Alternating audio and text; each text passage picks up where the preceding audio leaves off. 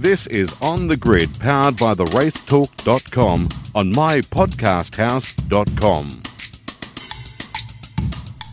G'day everyone and welcome to another episode of On the Grid here on mypodcasthouse.com or on the radio show limited's RS1. Thank you for joining us. Got a show coming up tonight uh, that'll include a chat with myself and Richard Craill a little bit later on. We'll also hear from new Dick Johnson racing driver Will Davison about his new signing with the team and also a F1 update from Dale Rogers. But first, the news, and as we said, Dick Johnson Racing has announced their new team for 2021 and also announced the technical guru Ludo Lacroix will be staying on with the team in 2021. It was unsure Cra would stay with the team after Team Penske's withdrawal and also the departure of Scott McLaughlin as a full time driver to IndyCars. However, the Frenchman will stay in 2021 and provide stability in the back end with the arrival of the team's two new drivers, Anton De Pasquale and Will Davison. Let's listen to Will and Anton, along with Dick Johnson and Ryan Story, talk about the new look DJR for next year. 2020 was a year that promised a lot for me, and um, you know everything that went down uh, was yeah it was it was a tricky year being on the sidelines, but uh, yeah to, to effectively uh, be back at DJR where my career started, um, yeah is an amazing feeling. You know, feel like I've got a lot of things I want to achieve in the sport, and um, you know obviously to join this team, um, rich with history, um, but obviously coming off so much success in the last sort of uh, three years. I was racing in the main game for a few years, and uh, I feel like I'm ready to step up into a into a bigger team and to a bigger opportunity. So super excited to be here, and uh, can't wait to get started. Will is a known commodity because he's been here before and uh, and raced with the team. Still, a lot of the people that were here then are still here now. So he, he fits in very easily. And Anton, I think Anton's at a stage pretty much where Scott was when he first joined the team in 2017. So I think it's going to be a really good combination. Will's been a wonderful asset to the championship for many years. He started his career right here at Dick Johnson Racing. And in Anton, we've got a young driver who's got enormous potential. He's already got a win under his belt and plenty of podiums to go with it. And we're sure he can add to his tally in his tenure here at Dick Johnson Racing. Um, you know, I've been in the sport quite a long time and still feel like, um, you know, I've got plenty of pace, but I've got a lot of experience as well. Um, so, you know, I realise how important the, the relationship is for us to, to work together and to work with the team to um, obviously both get uh, success for the whole team. So uh, I'm sure he's uh, got some big things ahead of him. I'm still early on in my career, so to still be teamed up with an experienced, you know, race winner, championship contender, Bathurst winner, stuff like that is awesome. Um, we'll be able to work together really well, help each other, and uh, hopefully as a team we can uh, we can keep the, the cars at the front. In Will Davison, we have experience and a guy who's super quick in Anton De Pasquale, we've got a young gun ready to race, ready to win. Obviously, been driving the Holden for a few years, so there'll be little traits of that which I'll have to work out the differences for the Mustang, work out how to get the speed of the car, work with the crew, and uh, understand why and how and all those little things. But I'm super excited. It's obviously shown its speed on track the last few years, so I'm uh, really excited to get on uh, on board and have a crack. Thanks to Supercars Media for that audio. Will Davison, as we said, to join us shortly on the show. Northwestern Oil's Touring Car Masters six round schedule for season 2021 has been revealed. TCM will steer off in late January at Symmons Plains Raceway in Tasmania before a TBA round two set for March. Rounds 3, 4 and 5 will be part of the Shannon's Motorsport Australia Championships. City Motorsport Park in May, Morgan Park in July and Sandown in September. The finale will be held at the Bathurst International at a date yet to be set in either November or December. The 2018 Porsche Payce Carrera Cup Australia champion Jackson Evans has been included in the driver lineup for the Dempsey Proton Racing team for this weekend's 8 Hour of Bahrain, the final round of the 1920 FIA World Endurance Championship. The Porsche Junior, who recently added the 2020 Porsche Carrera Cup France Championship to his resume, was a frontrunner for the Porsche Mobil 1 Super Cup this year for BWT Lechner Racing clinching the opening round of the season in Spielberg, Austria. Evans also completed in the inaugural 24 Hours of Le Mans virtual race with Porsche Esports earlier this year and won the Porsche Junior Shootout back in 2018. If you want to catch Jackson Evans, you can do that via the WEC app. All the action live there. The Australian Grand Prix has retained its spot as the opening Grand Prix of the year for the 2021 season. A 23 race provisional calendar has been announced, and Albert Park will play host to round one with race day scheduled for the 21st of March. Dale Rogers joins us later with an F1 update. And in MotoGP, Andrea Dovizioso has announced he's having a year off next year after losing his seat at the Ducati factory team and has admitted through his manager he had no plan B. Meanwhile, Andrea Iannone has received an 18 month suspension for use of a banned substance. That's the news. Let's get into the show. This is On the Grid on mypodcasthouse.com. All right, time to have a listen to Will Davison have a chat. Of course, he is uh, proudly sponsored by Doric and one of our great mates of the program, Tom Arcioli from Doric. Uh, caught up with Will for a chat about his new role at Dick Johnson Racing and how he thinks that might go for him.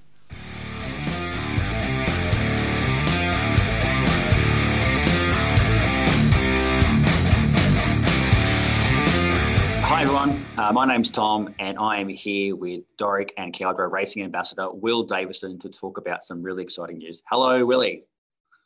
Hello, Tom. Mate, the, the, the cat's out of the bag, the story's out.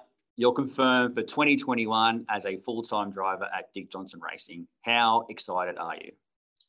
Yeah, thanks, Tommy. Um, yeah, hugely excited. Um, been a weird year, and you know, plenty of uncertain moments, um, plenty of soul searching. But you know, I've never never lost faith, and you know, I've always kept my head down. And um, you know, it's been feels like it's been forever now. I look back from that moment at Albert Park when um, the Grand Prix was shut down, and then only a few weeks later to have lost my drive. Um, I can't believe the way it's panned out. Um, you know, and uh, yeah, we've, we've, worked really hard to try and get this opportunity, and um, I just never quite knew till the ink was on the paper that it was going to actually happen. But um, obviously, to be in the game full time was step number one. But then to do it, the championship winning team and car um, is just unbelievable. It's it's such a good feeling to know I've got such a great opportunity ahead of me, and um, you know I never never lost faith, but uh, these opportunities don't come around very often. So. Uh, just yeah, massively thrilled. You know, all my supporters have been amazing this year, and um, you know, I'm just pumped that I can go back racing and and you know, hopefully uh, achieve some great things. So, how did it come about? How did this deal come about for you? Um, you know, I from you know the moment everything went pear shaped for me. Um, you know, I was on the phone to to lots of people, all the teams, and um, certainly very early on, I was contacted by uh, Ryan Story at DJR, and um, you know, it was one of those little phone calls, and I had so many of them over the, the course of course of six months. But uh, it's one of those little ones very early on that obviously picked my spirits up a little bit, but it was very far from anything in concrete. It was just touching base. Um, you know, we've certainly got an interest in you, and let's just keep talking. Um, and bit by bit, you can imagine I was just. Uh, very, very keenly, um, you know, very, very keenly attacking that option. It was always priority one for me and plan A. Um, but in the meantime, I had plan B, C, D in place, and the balls were always moving and opportunities were, you know, there was lots of interest out there, but actually getting the opportunities to, to life was tricky and uh, was playing a lot of poker. And even as of over a few weeks ago at Bathurst, you know, I, I just didn't quite know which way the balls would land. And you know, I was holding everything out for this opportunity at DJR. Um, I've been in regular contact with them, and um, it's just been a long process. They've obviously had some changes in their ownership, um, so I never lost faith faith that they wanted me in the team. It was just trying to get it all together, and um, you know, finally, just after Bathurst, I got the call that everything was good to go, and uh, yeah, it was uh, yeah, pretty emotional moment for Rihanna and I, and uh, uh, yeah, it just finally felt like a few things were, were going our way. And that's just life, you know, when you get hit in the face and, and sort of dealt a couple of blows, you can either sink or swim. And I'm really proud with the way we, we dealt with the year. And, you know, I think we've just only become stronger from what we were dealt with this year. And uh, it's easier now in hindsight to say that. But, you know, even if this deal didn't happen, I know, you know, we, we did everything we could and um, to get this opportunity. And uh, just, yeah, it feels, feels really special now that it's out there. I've been into the workshop. I've got to meet the team and see the way they operate is uh, so cool. I feel like a kid in a candy store. You said you've been and met the team, so do you get a chance to get your uh, driver's seat sitting ready to go and get your foot on the accelerator before Christmas?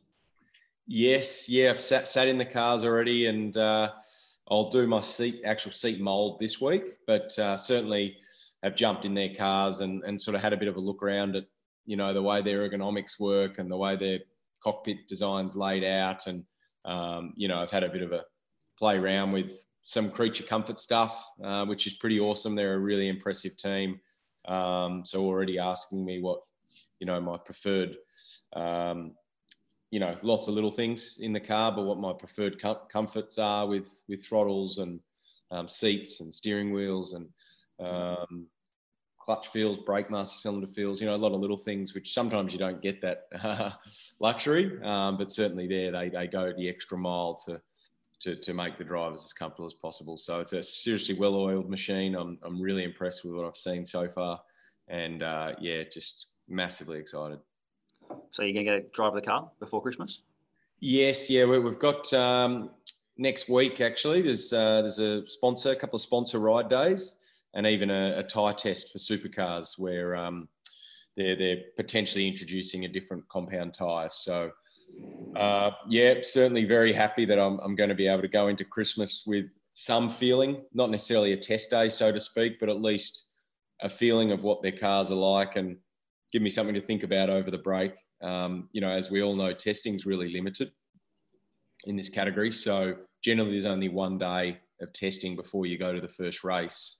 So if you're spending that whole day in a new team, um, you know, as your first day, you, you, know, you only get half a day by the time you've sorted your seat position and all your comfort out. Uh, you really lose half a day of testing. So to be able to knock all those sort of little details out of the way this year, um, yeah, will certainly carry us in good stead uh, for next year because there is always a settling in process with a new team, no matter how good the team is. Um, just me understanding the car and how they tune it, and you know, understanding the lingo with their engineers, and there's a settling in process. But um, you know, we, will do all we can to, to fast track that and make sure we hit the ground running at the first race next year. So you say doing a tyre test. So what does a tyre test involve? So do you do long runs, short runs? You just at the mercy of supercars. So what do you do at a tyre test? Yeah, totally at the mercy of supercars. So uh, you know, I'll, I'll, check in with you after that. Um, I don't entirely know, but uh, I've done one years ago, and generally they'll you know they'll run a, a current compound tyre that they use now, and you'll do a qualifying simulation, and then maybe a race stint of 20 or 30 runs, and then whatever their new proposed tyre is, they'll they'll back to back it. So you'll again do a qual simulation run to compare the peak outright speed of the tyre, and then you'll also do a, a longer uh, race run on that tyre and, and overlay the, the degradation rate of the tyre, which is, I gather, what this is all about. Um, trying to create a tyre that has huge degradation because I think that's where the, the racing um, will improve for the category and, and the show will improve. And um, if the tyre drops off a cliff quicker, it means it punishes drivers that don't look after their, their tyre. And, and then we see, you know, a big variation in speed late in the stints, which is generally where we see a lot of action, which is what the category wants. Yeah. So when you finish your test next week, um, then you obviously go into your off season. What do you do from a training perspective to keep yourself in shape um, because the first race is not till you know probably February, I'd say. So how you keep yourself in shape for the next two a bit two and a bit months?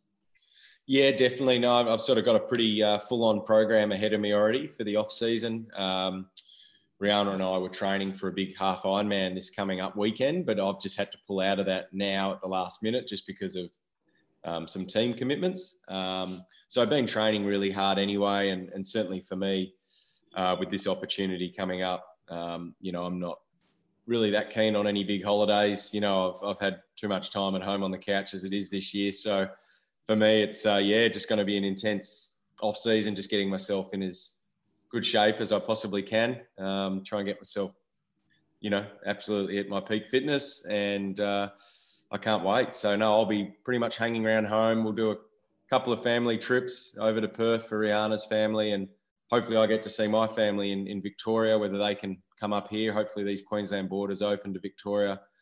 um, or otherwise I go down there because I haven't seen my family since March, Albert Park actually. So uh, yeah, so uh, a couple of little trips, family things, but besides that, we'll just be home here and I'll be getting the go kart out, um, and I'll just be out doing triathlons and just getting myself ready. The good thing is the workshop's only 20 minutes from home up in Yatala, Dick Johnson Racing. So to be so close to the workshop as well um, is exciting for me. I'm, I'm, in there any opportunity I can at the moment because, um, as I said, it's just all about settling in and, and getting to know the team. So I'll be spending lots of time at the factory. Let's finish off with Bathurst. Uh, P2 ran so close. Your biggest race of the year turned out to be, but finished second, uh, so close to getting a number three Peter Brock Trophy. Uh, how are your feelings after that race? um, mixed emotions, really. I mean, any day you can finish second at Bathurst, and um, you know, is a good day. The the performance of the team was was really um, extraordinary. It was a real pleasure to be a part of. To be honest, such a well executed uh, four days, and you just can only applaud 97 because they were that little bit better. So at the end of the day, I think the battle between us and them was was absolutely awesome. No one blinks. I mean, we didn't make one single mistake through Cam and I, the car speed, um, our whole build up to the race, and the pit stops. The guys in the crew were just were awesome. It was faultless, and it's it's very rare you you have all of those elements and you don't win the race. So yeah, you know, knowing how close we were to get that third trophy was, yeah, we, we all felt a little little bit numb at the end.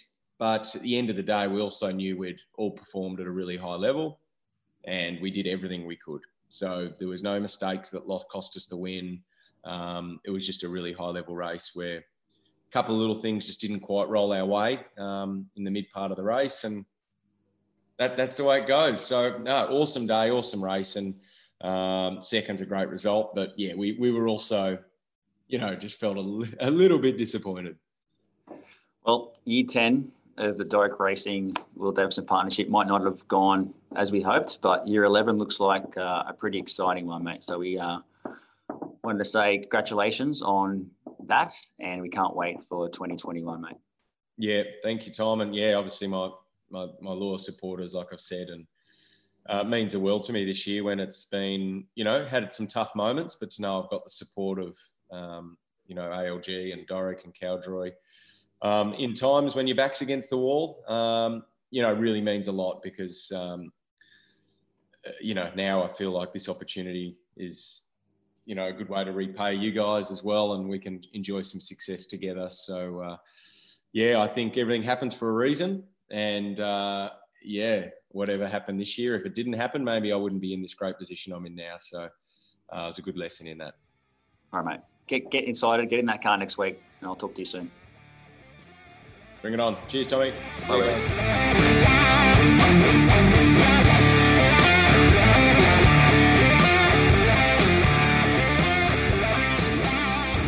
All right, joining me for chat, Richard Craill. How are you, buddy?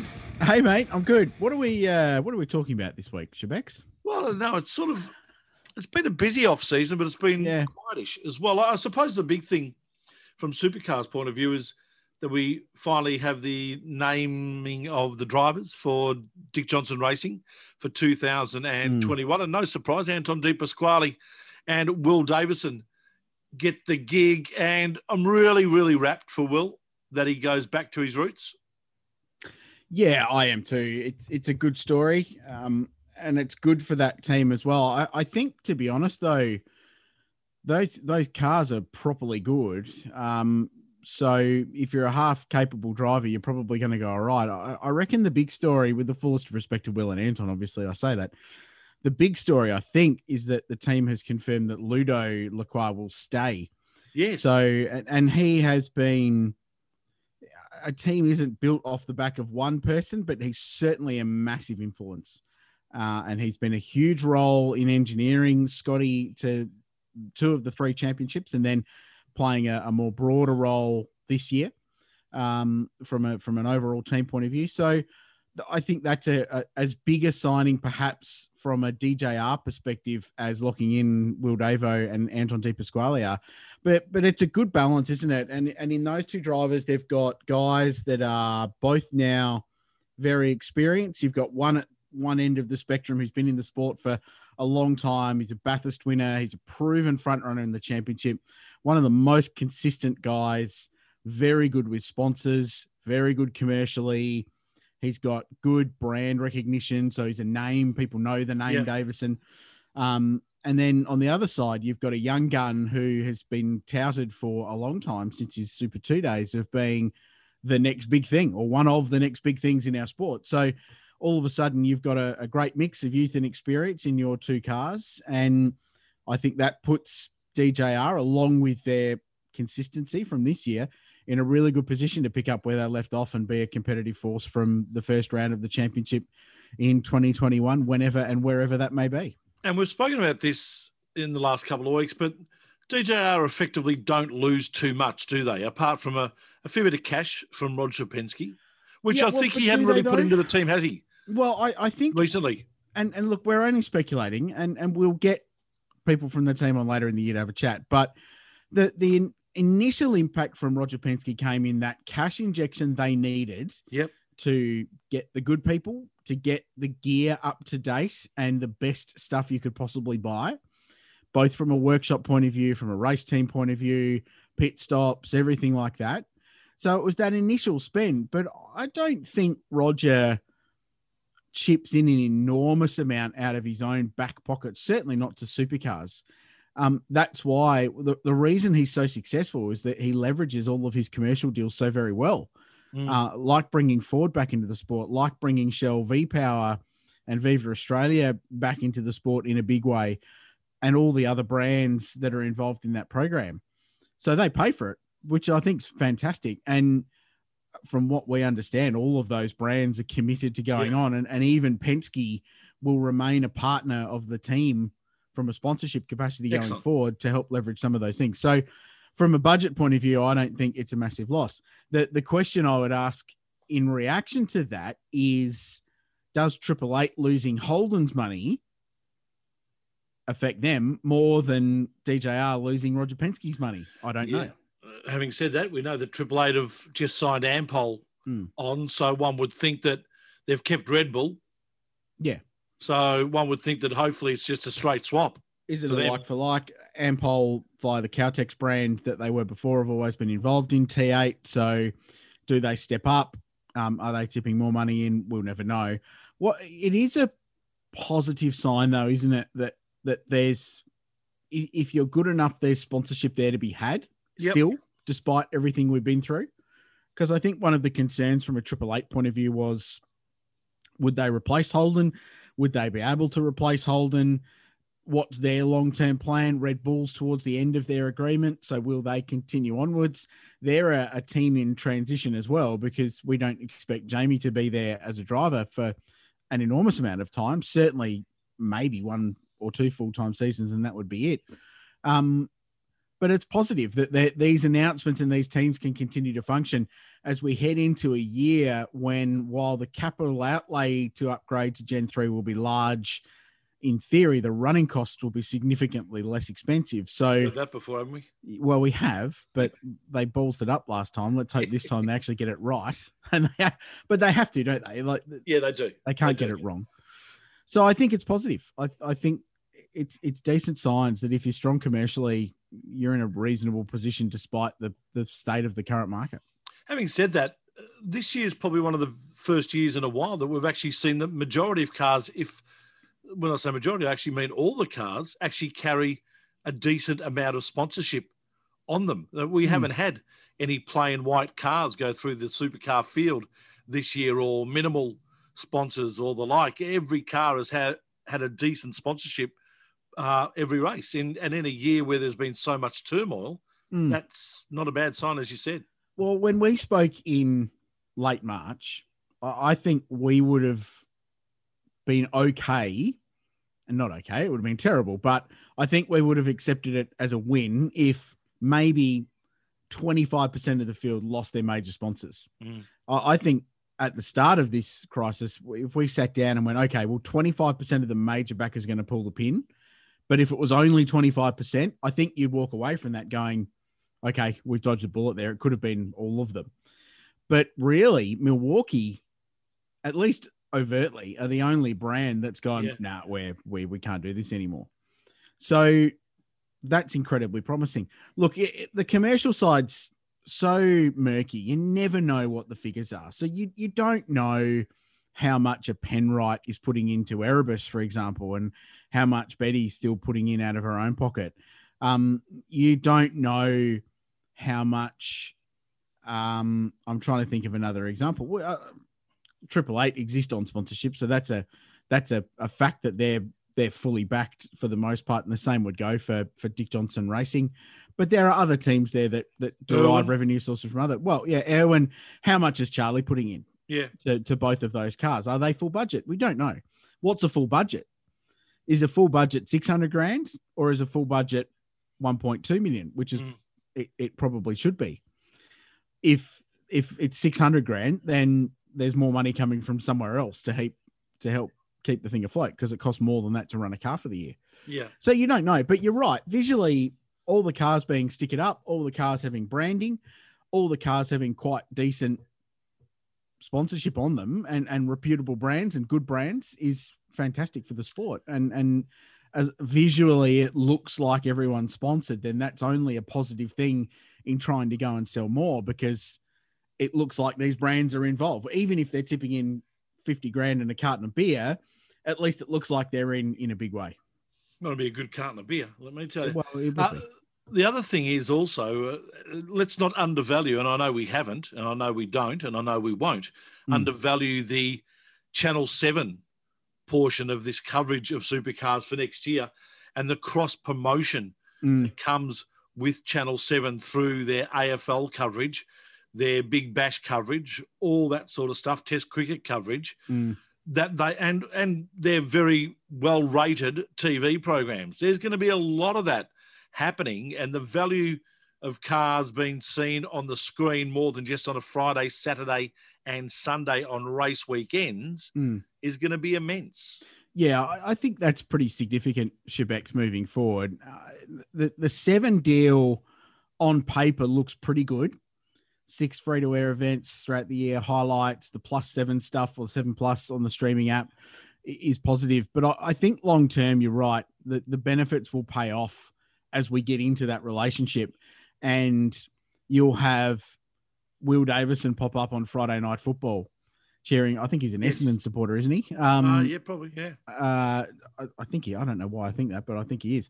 Um, or Rihanna on w- back in the West Coast Eagles, or whatever it might be.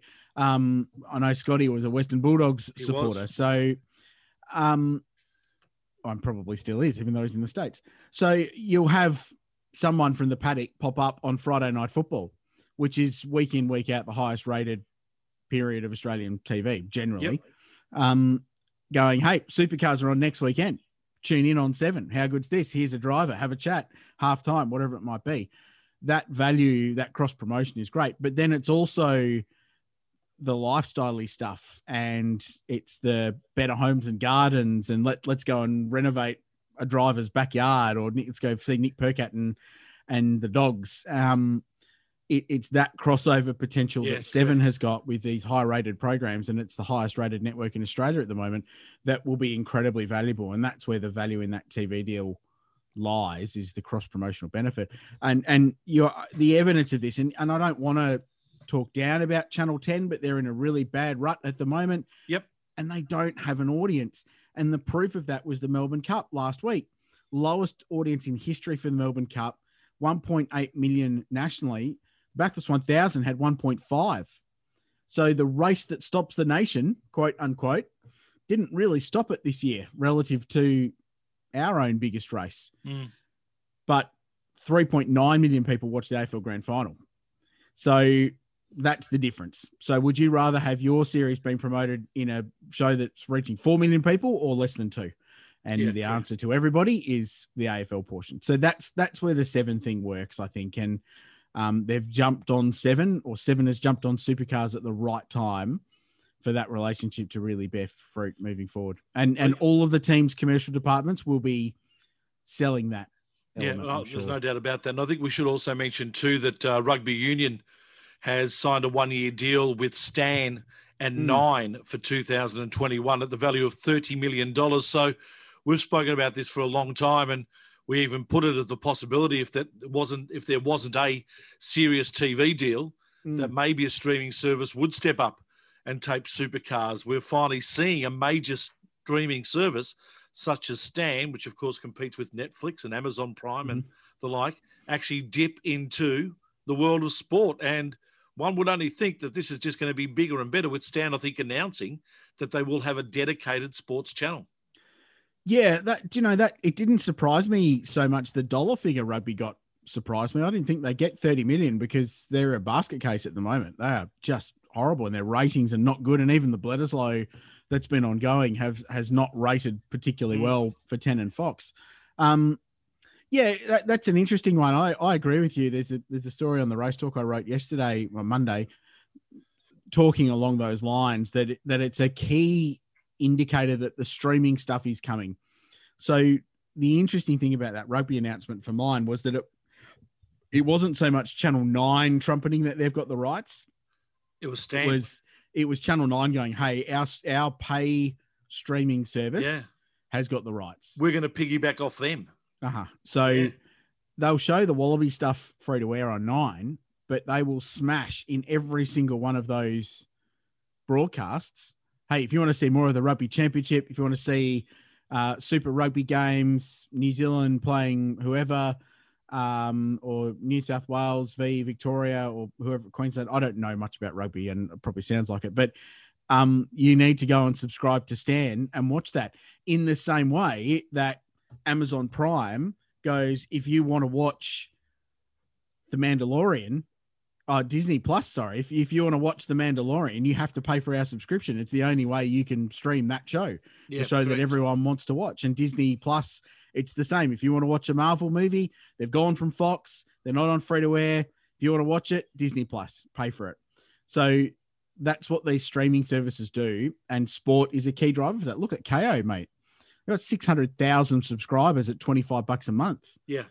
Like that thing's viable all of a sudden because they've got supercars, they've got cricket, they've got AFL, they've got NRL, and they've got the digital rights for them. And I reckon in five years, when the supercar TV deal comes up, this year's TV deal starts next year was Channel 7 and Fox Sports. I reckon in five years, it'll be Kayo and 7 Plus. Yeah. The, the the network side of it will be secondary. I think the digital side will be taking advantage or taking the headlines when it comes to a broadcast Well, point of we've view. definitely seen it happening in the states with sports. Mm. Major League Baseball actually have an affiliation. I think it is with uh, YouTube yes. in regards to playing specific games that are exclusive to YouTube. So we're starting to see in the last couple of years major sport provide their services to streaming services, Yep. and uh, to an extent, even the EPL, I suppose, here in Australia. Is uh, Optus Oh, Vision Optus, is a streaming service, isn't it? It has been for a couple of years. Yeah, yeah, it has. That was the first one, but because the EPL's got a it's got a cult following here, but it's not big by any extent. Yeah. It's not a mainstream sport. It was probably probably didn't really pop up on the radar, but Optus clearly they're still spending money on it. I think they've just renewed their deal. So clearly it's valuable for them. Clearly they've got subscribers out of it, which is the whole idea. This is why Fox continue to chase supercars is because it brings subscribers to their platform Yep. and it and it bring if it doesn't bring you to a Foxtel box, it brings you to a Kayo subscription. So either way, they win. It's money in their pocket. That's great. Are organisations, sporting organisations, just a little bit scared about the possibility of what the outcome might be? And I'm talking about the fact that we've seen over in America that multiple stations run different, run sport. So the NBL runs across Fox, CBS. Uh, they have NBA. Yeah. ABA, sorry, uh, run their different. I think even NASCAR might have different stations showing different events. Will we ever see a situation here where supercars may exclusively sell Bathurst to one network, sell these races to that network, and those races to another? Um yeah, I don't know. Um I'm actually just Googling NASCAR TV deal to talk about that because their their deal split across Fox and NBC. Yep. So it's it's a significant amount of money between the two of them. So Fox has the opening portion of the championship, NBC has the second half. Um, so it's four point five billion dollars, I think it is, for the NBC component, and another two with Fox. So, but it, ma- massive market. It's ridiculously more. And NBC get Daytona, do they, for their 4.5? No, the Fox have Daytona because it's Really? the start of the season. Yeah, Yeah, okay. yeah. Um, back in the day, you, Daytona used to alternate year to year. So Fox, um, there was there was a period. So 2004 five, uh, it was Fox, CBS, and NBC all had NASCAR rights. Yeah. So they'd all and they'd alternate Daytona, and then they'd have their chunks of the season. Look, I, I don't know. I if I was supercars, and I'm far from a media rights dealer, but I follow it very closely, so I've got a vague understanding. I, I don't think you'd split your biggest event from the rest of the championship because I don't think the rest of the championship is worth anywhere near what Bathurst is worth. And I mean that as in if the supercars TV deal is $40 million a year, which is what we think it is, then Bathurst is probably 20 million of that 40. Yeah, okay. And all of the other events are the rest of the 20, I would have Yeah. thought. Because Bathurst outrates everything by two to one. And it is one of the biggest sporting events on Australian TV. And, and broadcasters and networks love Bathurst because it's a long broadcast. It's six hours of motor racing yes, correct. and it rates from start to finish. So that's why it's so big. I, I don't think you'd see it split. I- I think what will change is the breakdown between what's on terrestrial television and what's on a streaming app, uh, and and how that changes in the future because terrestrial tho- TV is going to change. in Europe or around the world who may be listening to us through the Radio Show Limited's RS1, an explanation of what Richard's talking about is the fact that we also have laws over here called anti siphoning laws, Mm. which mean that major events for major sport need to be shown on free to air TV. And my understanding is, is that Bathurst definitely is one of those events. Yeah, the motorsport events on the anti-siphoning list are the Bathurst 1000 and the Australian Grand Prix and the Australian MotoGP. Yeah. So they're the three. Um, outside of that, it's free for all. So those three events must be shown on publicly available free to air television. So whatever deal they do with subscription TV or streaming, it doesn't matter. That's great, but it has to be available on a free to air network. Uh, otherwise, they're in breach of government law. But how long is that going to last? Well, that's the question, isn't it? as ratings continue to slip for free to air broadcasters, as And people, as the landscape of media changes as well, well, hundred percent, but significantly. yeah, definitely. So what I, I would I, I need to look into it, but what if Channel Seven come along and go right? We're not going to show it on our broadcast network at all, but it's going to be on our app. Yeah. Does that count? Yeah. I don't wouldn't have know. thought so. I, neither would I.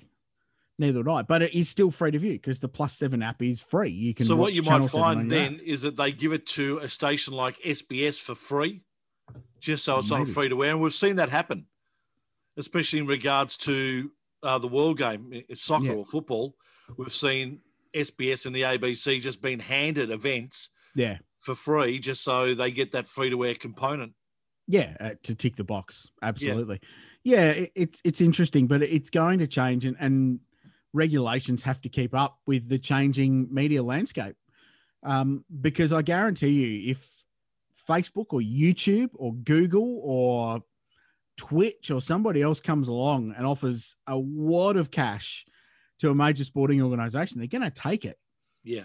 And at some point, legislation is going to have to catch up to the way that sport is covered. So anti siphoning is great and it ensures that those major sporting events, both the motorsport ones we talked about and the football codes and their major finals and things like that, are protected and that everybody can watch them. It's going to change though, because TV is going to be less and less of a go to for people to watch. And it will be on your mobile phone, on your tablet, on your smart TV, watching when you want, where you want it, how you want to watch it. Um, and it will be up, that will be the metric from how ratings are judged, and that will be how TV deals are negotiated moving forward. It might not be five years in the future, but certainly within a de- in a decade, streaming is just going to take over. It's it's massive already. Yeah, it certainly is. We should also mention too that, uh, of course, earlier on in the podcast, we heard uh, Will Davison speaking to Tom from Doric, And uh, one of the answers I thought was good for Will is the fact that he's going to get an opportunity to drive one of these Mustangs in the next couple of weeks as himself yeah. and Jamie Whincup take part in a soft tyre evaluation at QR. So we we spoke to Dunlop earlier in the year about yes. the possibility of a super, super, super soft tyre coming on board. And yeah, this is what we're looking for. Yeah.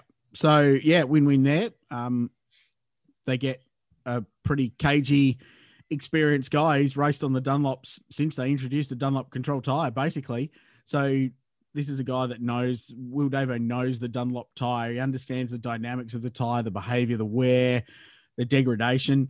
But what a what a leg up this is for Wilbo to get into a DJR Mustang and work out its differences from the Tickford car that he raced at Bathurst.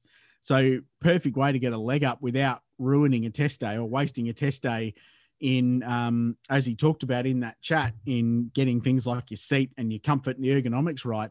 He can just jump in that car. They can do all that, and he can go and spend a day in the car yeah. working it out. So by the time they get to round one next year, they'll be right on the money and good to go. Yeah, good news. Like it. And and look, ultimately, you know, there, will probably be some people complain about it, and I imagine social media will have a whinge, oh, favoritism towards the teams, blah blah blah. But it's good for the sport in that it means that he's going to be competitive from race one next year. Basically. Exactly. So there's there's no that. downside, and you want your best teams giving Dunlop the feedback. So you want Ludo talking to Kevy saying this is what we saw from an engineering point of view.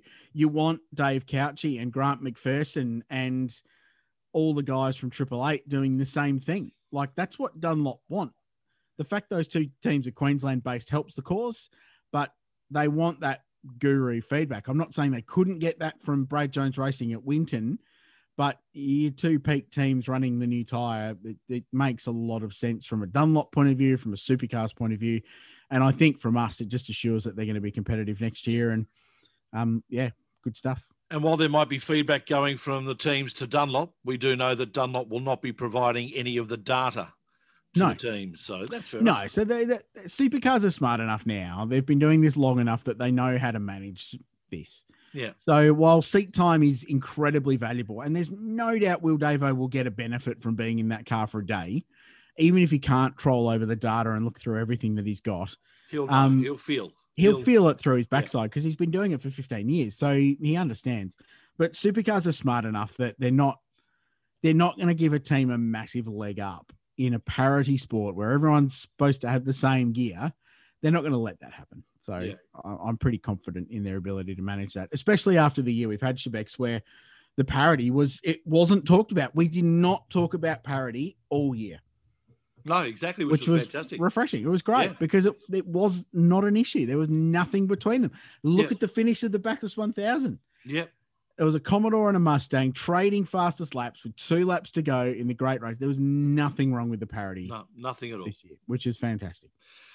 Great news coming out in the last couple of days that the uh, Motorsport Australia Festival, the Shannon's Motorsport Australia Festival at Sandown, looks like it's a, a goer and will happen and fantastic news that it's going to be uh, supported by Porsche Payce and Michelin Cup cars uh, over the couple of days, which is great.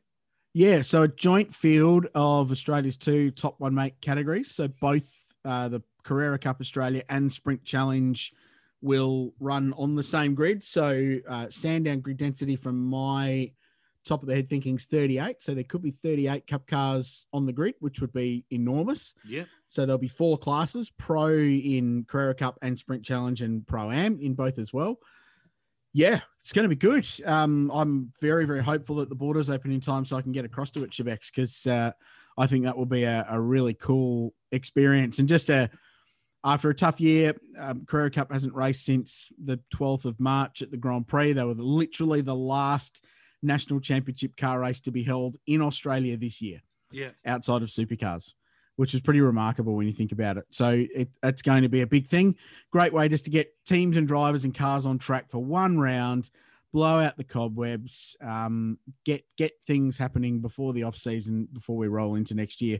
Yeah, looking good. There's a good uh, field of open wheelers being gathered for that. I spoke to my old mate Tim Macrow, who was on the show earlier this year, uh, earlier today, actually, and, and quizzed him on that. And he's got a field of um, wings and slicks cars and sports cars that'll be out there as well. So the MG Car Club, who's organising the event, has got him on board with that.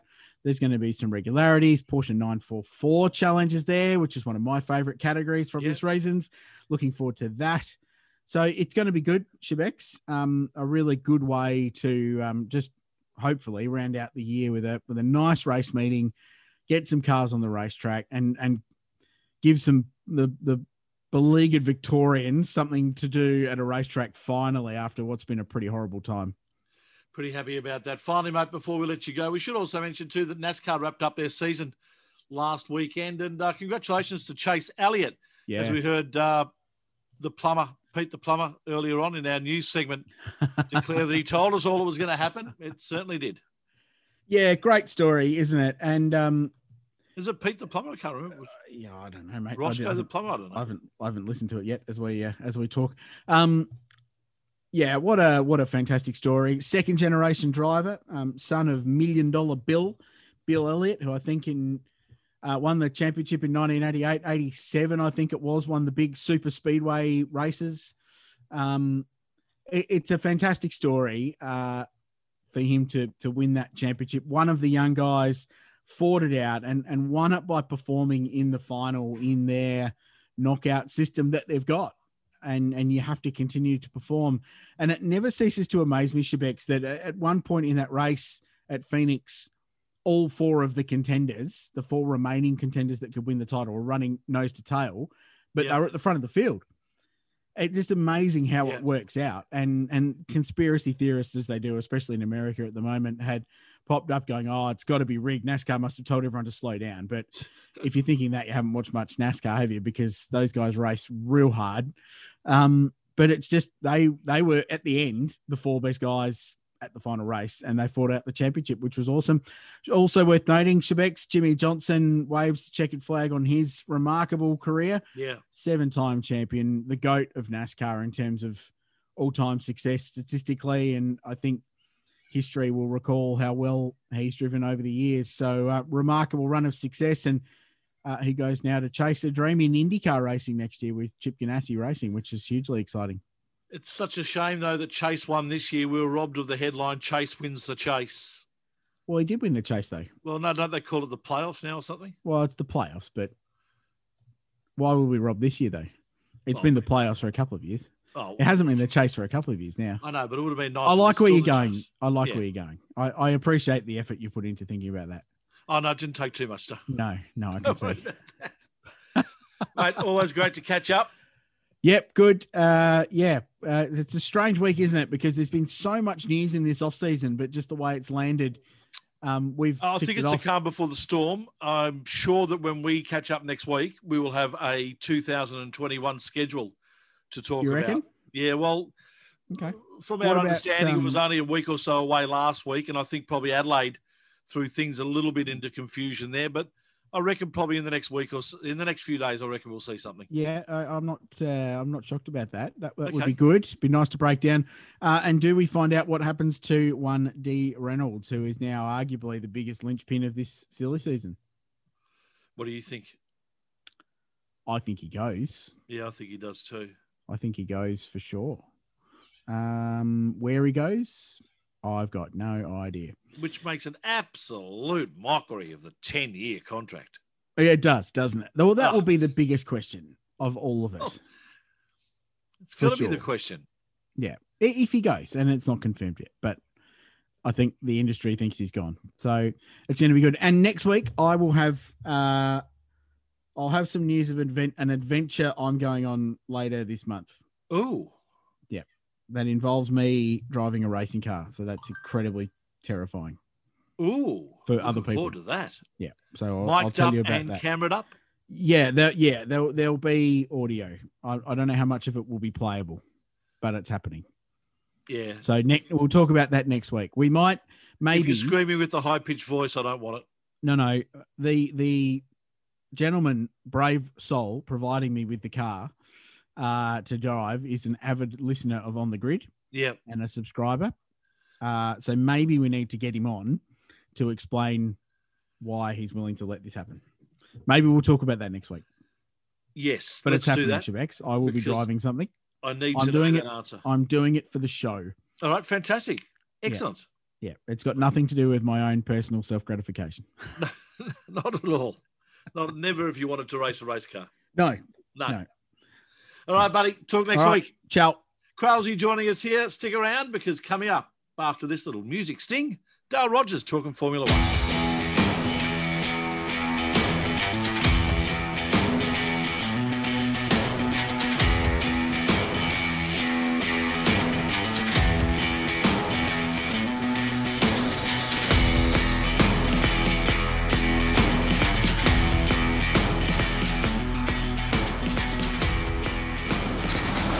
G'day, Tony.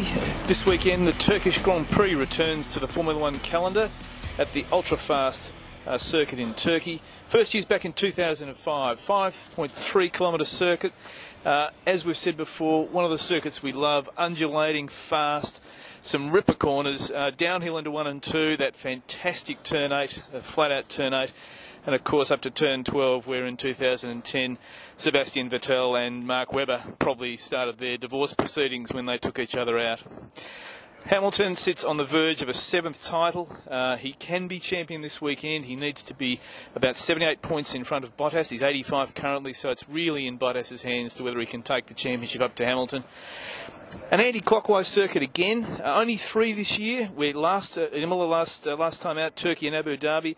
And with that turn eight, uh, there is obviously some pressures on the drivers. Uh, it'll be interesting to see those cars absolutely flat out through that section of track.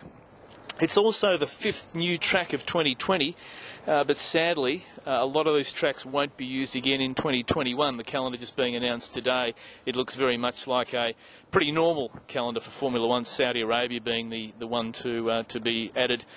Um, Interesting in the points standing though is that, and this is quite fascinating, in the, in the Constructors' Championship, Mercedes have 479 points to Red Bull's 226. So if you actually remove Valtteri Bottas's 197 points, uh, Mercedes still have 282, which means that Hamilton has beaten every other team in the field just with his own points haul alone. Uh, and the drivers' championship, fantastic battle uh, in the uh, for the minors, I guess. Uh, Danny Ricciardo at 95, uh, Leclerc on 85, and Perez on 82. Uh, so that battle's really hot for fourth place in the championship, but more so in the in the constructors' championship. Tony is the uh, Renault 135, uh, McLaren on 134, and Racing Point on 134. And it shows the importance now for Racing Point, particularly, to get uh, uh, to get Lance Stroll back in gear. And his performances of late have been questionable. He certainly will have that seat, of course, because Dad owns the team. Um, but uh, you know, it, and also Ocon uh, DNF. So a fantastic battle. Unfortunately, not so much at the at the front end. Max Verstappen uh, really took it to the Mercedes cars at Imola, and uh, we saw that massive wheel failure, uh, rear wheel failure for Max there. So let's hope that Red Bull can take it up to Mercedes. But I guess the eyes are going to be on whether Lewis can wrap up his seventh world title in Turkey this weekend. Back to you in the studio, Tone. Thank you, Dale. That's another episode of On the Grid wrapped up and locked in the can. Thanks for listening. We'll catch you again next week, right here on mypodcasthouse.com or on the Radio Show Limited's RS1.